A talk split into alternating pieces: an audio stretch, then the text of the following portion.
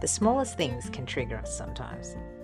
If you often find yourself asking, Why did I react like that? Or Why did that affect me so much? Or simply stating something like, Wow, that hit a nerve, then you're in the right place. Join Candice Fraser and Natalie Collar for a fortnightly chat discussing life's different triggers, upbringings, self reflections, and projected opinions, and the art of embracing self compassion to overcome emotional setbacks. The conversations are candid, real, authentic, and filled with helpful tips. So join us and let's get started. Welcome back, everyone, to episode four of Stop, I've Just Been Triggered. And we are so thrilled that you are joining us yet again. We really are. And in this episode, we're diving into the I in the RAIN process, which is for investigate. Yes. And if you're new to the show, we are demystifying emotional triggers, which is really just, I guess, a fancy way of saying that we're exploring what they are, where they come from, and how to mindfully and compassionately work through them so that they have less of an impact on your life. That's spot on, Candice. Over the last couple of shows, we have been working our way through the RAIN process. Um, in episode two, we delved into the R, which stands for recognize. And in episode three, we looked at the A, uh, which stands for allow or accept. Today, we're going to move on to the I, which I've already mentioned stands for investigate.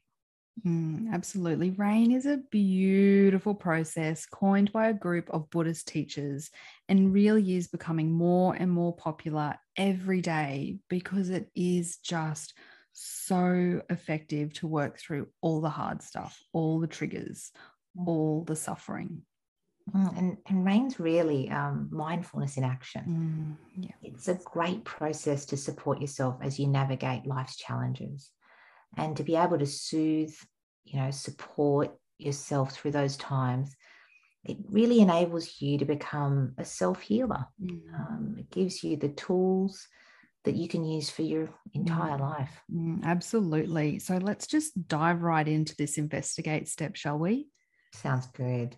Uh, in this step, we're beginning to investigate or the beginning the investigation into what we have recognized, accepted, and allowed to be in the moment. And now we're going to gently and compassionately start to shed some light on what's happening. When it comes to emotional triggers, the investigation phase is twofold. We are investigating what caused the emotional response in the moment and then exploring the past to see where that trigger actually began. Mm, and like every other step in the RAIN process, it can be really confronting. Uh-huh. And I know I've mentioned this before, and I probably will again. But sometimes, if there's some really traumatic events or trauma attached to your triggers, it is such a great idea to seek support from a professional to really work through this process. Mm. And so the investigation step is quite an intimate step, an intimate step with yourself. It's really raw and honest, intense, because mm. there is that level of vulnerability involved. And we know that when we're feeling vulnerable, we have these urges and instincts to retreat. But we mm. really need to be brave here. Don't give up and do the work. Absolutely. And to help yourself be brave in this situation, we want to use our self compassion tools. Mm. We want to be gentle, tender, curious, accepting, and open minded. Because once we work through this step, a big shift starts to take place. Mm. Those hard emotions start to soften around the edges. Yeah. And we can see them for what they really are you know, you must continue. Giving up now would only see the issue coming up on another day in another way. Mm. And really just getting in the way of you creating the, the life that, that you want to create and feel. Yeah, absolutely. And I think sometimes we can feel stuck at this step. Mm. And I think perhaps it's because we don't look deeply enough. Mm. So I think here I'll just mention that moving into your body can really help loosen the resistance that you might be feeling. So if you want, you can try dancing or stretching, jumping, something that helps your body let go of that tightness and tension. I, I love that. That's a great point. Um, so now you know you're ready to ask yourself some questions because that's how we investigate. Hmm. We we ask ourselves questions. Some that I you know that I really like to use in this process uh, things like what is calling out for my attention right now. Hmm. What is the hardest part of this situation? Um, another one is what emotions are surfacing because of this situation? And where am i feeling those you know these feelings Mm. in my body? And what sensations am i experiencing? You know that could be i'm feeling hot or cold Mm. tightness or tension. I feel constricted. And the last one i really like to ask is how do i hold myself when i feel the feelings associated with this Mm. situation you know, as you begin with answers or the answering this, it might not immediately come through. So it can be really helpful to, like we've noted before, start journaling or meditate on the questions. Yeah. Just to And that little bit more insight. yeah, I, I absolutely, they are beautiful questions. And they really will help to identify how to connect with the current triggering event. Hmm. And then you can go a little deeper, really digging into that root cause where the trigger stems from. And again, with kindness and curiosity, asking yourself some more questions as you dig in. And some of those, those questions might be what's the part of me that feels most hurt and vulnerable? Or what's calling out for my attention? What does that feel, look, sound like? How does my inner child feel? What does my inner child want to tell me? Hmm. What words would I hear if this part of me could talk to me? What would it have to say? And then, you know, are things like what does this part of me want or need? And what experiences in my past are impacting me now to Hmm. feel like this? And you know, Candice, it's important. You, you've got to expect to feel mixed emotions. Mm. You know, after asking such, you know, deep questions and and also answering them. Yeah. And You might even like to use some simple mantras to help support the emotions. You know, um, things I suggest are, you know, I'm here for you. I am safe. I am safe is a really good one. Or I am secure Mhm. and I am loved or I am loved. Mm. Uh, just reassuring that inner child or that that vulnerable side of you that you're being looked after and it's okay. Yeah, absolutely. And, you know, mixed emotions really do come with the RAIN process, they do go hand in hand. And it is kind of the whole point because we're working through our emotions rather than ignoring them or reacting to them. And now, I guess in this investigation step, you can really start to see that we're asking some broader questions, then digging in with questions with some level of detail. Mm. So, you know, starting with things like what's calling out for my attention and then digging into, you know, what experiences from my past are impacting how I feel now. We're really putting on our detective hat here and exploring our past. And to give some context, I'd love to share a personal example. And that is recently I was at a family gathering and my eight year old was upset after a fight, another fight with his brother.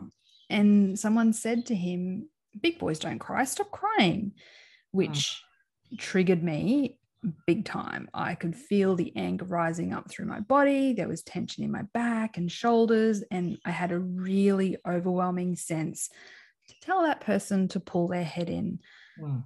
But because I practiced the rain process, uh, I could recognize that emotion in the moment and I sat with it rather than reacting to it. I sat with it for a moment.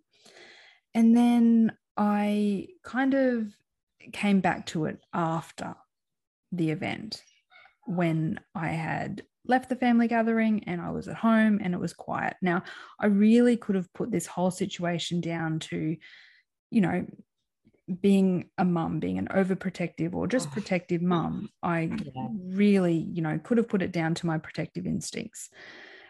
But I sat with it and I really sat with it and explored my past. And I asked myself, what's calling from my attention from this trigger? And it was my heart. Mm. So I'm like, okay, there's something there. It's in my heart. And then I asked myself, what experiences in my past are impacting how I'm feeling in my heart? What caused that rush of anger? And mm. again, I, you know, I sat with it and sat with it. And when I really dug deep and was honest and vulnerable with myself, I started to recognize and connect with my childhood. You know, I was a very empathetic child growing up in what I guess you would describe as a patriarchal family. And I was really, I felt I was accused of having too many emotions mm. and that they were a problem. So, you know, I got really good at hiding my emotions, my feelings. And there was a lot of hurt associated with this. And a feeling of there's something wrong with me for having emotions. Like. You know, I felt like I shouldn't care for other people's emotions or that it was wrong that I did. Mm. And I really formed a general sense of it's not okay to be me. And it's so interesting. Now, I've done a lot of healing work. So I'm in the habit of doing healing work. And I fortunately am more confident and equipped to do that now. So that's great. But if I sat with that initial, oh, I'm just being a protective mum, and I know that when we talk to our children like that, they bury emotions and it comes up as depression later. And I could have put it down to that. But digging in, I was able to give myself insight to a part of me that needed healing. Uh, it it uh. really, you know, and and I guess that's just an example but um, yeah, so that's it. No, that's uh, thanks for sharing that. That's oh, beautiful. that's all right. I, I got a little off track there. Before you were talking that about in that invest, investigation step that it can bring up, you know, that mixed bag of emotions, which you know really can. But you're also talking about using mantras to support yourself to be able to sit in that investigation step. Mm, also, look, just um, sorry, Candice, just on your point, thank you so much for sharing that. That was really honest and open. It's not always easy to talk about our own healing um, and situations, but uh, that's what we want this podcast to be about. Mm. Um, you know, being authentic and yeah. real and raw and relatable. Um, so it, it's you know I think it's great for I know personally myself as another mother to hear how how you handle those situations, but also for our, our listeners to to hear that we're going through this, you know, personal mm, triggers. Absolutely, every day. Us too, you know, yeah. um, so sorry. So back to mantras. Yeah, mantras are really powerful when they're used correctly. Yeah. Um, they're a great way to focus our intentions, uh, calm the mind, and which is exactly what you need here in the investigation step you can even guide yourself on a short meditation, you know, to allow those mantras to fill your body, to help give you the courage to stick at it um, and continue with the investigation. Because as we said, it's very raw. It's, mm. it's a it's a very can be very painful this step. Um, and the meditation you can can simply look like something like you know mm you settle into a comfortable position, you know, sit upright, you know, uh, your spine straight. Take a few nice, soothing, deep breaths, and you use your senses to ground yourself. You know, what can you smell? What can you see? What can you taste and touch and hear? And you, when you've you're inviting your body to relax, uh, you know, and take some more audible releasing breaths and letting go. And then you can begin to recite quietly in your mind a phrase that feels right for you. And I think that's really a sticking point. It has to feel right mm. for you. Mm. You know, ones that I've heard and recommended and, and practiced myself are things like, darling, I'm here for you. I am safe. You know, I am love. I am peace. I am calm. You know, it's okay to note that the words don't relate to how you're feeling just now. Mm. They're an invitation to allow the feelings to permeate your whole self and flow through. You know, you know, the, it's something then you allow the mantra to kind of naturally fade when it feels right and just spend some time exploring the feelings that have come up and that you've created. Mm.